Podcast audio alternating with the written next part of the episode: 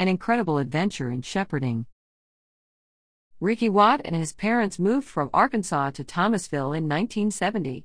His father had a job at the new MacMillan Bloedel Mill, so Watt planned to work there when he graduated from Thomasville High School in 1985. His life changed, however, when he answered the call to become a shepherd and serve his fellow man. While attending Patrick Henry Junior College in Monroeville, Watt served as minister of music and youth at Union Baptist Church in Grove Hill. During the summer, he was the youth pastor at his home church, Thomasville Baptist. After earning degrees from Mobile College in religion and pastoral ministry and music, he moved to Lucedale, Mississippi, to become the minister of music and youth at Barton Baptist Church. This was a smaller church, he stated, so I learned to connect with people and develop many relationships. Watt married his wife, Lori, in September 1990 and answered the call to ministry in youth and music at Macedonia Baptist Church in Cleveland, TN. During this eight year tenure, his two sons, Kendall and Caleb, were born. Watt's next stop was Haven Woods Baptist Church in Semmes as minister of music for a few years before answering the call to become the pastor at Mount Hope Baptist Church in Mount Hope L. During the eight years he spent in this small community, Watt learned firsthand that a pastor's job was not to fill pews, but to fill hearts with love and hope. In April 2011, an EF5 tornado hit Mount Hope, killing five who lived within two miles of each other and changing the landscape of the community. So many people in this community lost everything, Watt explained. My church answered the call to help. We served three meals a day out of the church for eight weeks.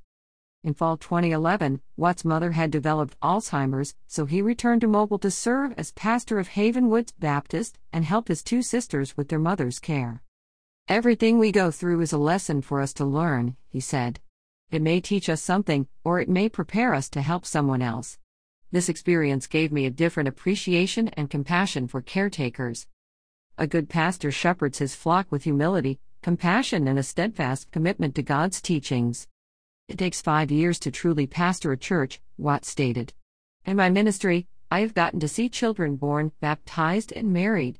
It's so fulfilling to know you've had a part in that family's life. Everywhere we have been, we were blessed to have special people who have blessed us. Ricky and Lori Watt have ministered with their two sons, working together in various camps and on mission trips to other states and countries. Lori had a heart for ministry, too, he explained. We got to do this as a family. Lori Watt is now the choral director at Mary G. Montgomery High School. Watt is also grateful that his schedule allowed him to be active in his sons' lives, coaching both boys and going on their field trips. The boys traveled with their parents on many mission trips.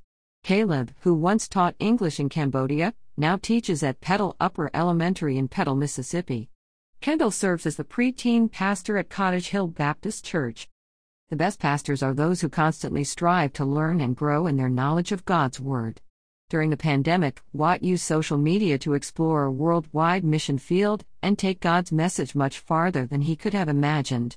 After Haven Woods Baptist uploaded their services online, Watt received thousands of responses from as far as Korea and Italy.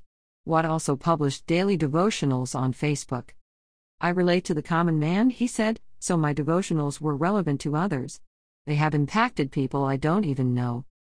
Watt plans to publish his devotionals in a book entitled Feet to Faith Applying God's Eternal Truths to Your Daily Life. After 38 years in ministry, Ricky Watt believes his greatest ability has been his availability. At 18, I didn't feel I had anything to offer, he said, but I was willing to surrender to God and go whenever and wherever He needed me. The effectiveness of any pastor is measured by the lives he touches. It has been an incredible adventure so far, he said, but I have no clue where we will go. I will continue to trust Him and let Him lead and guide my life.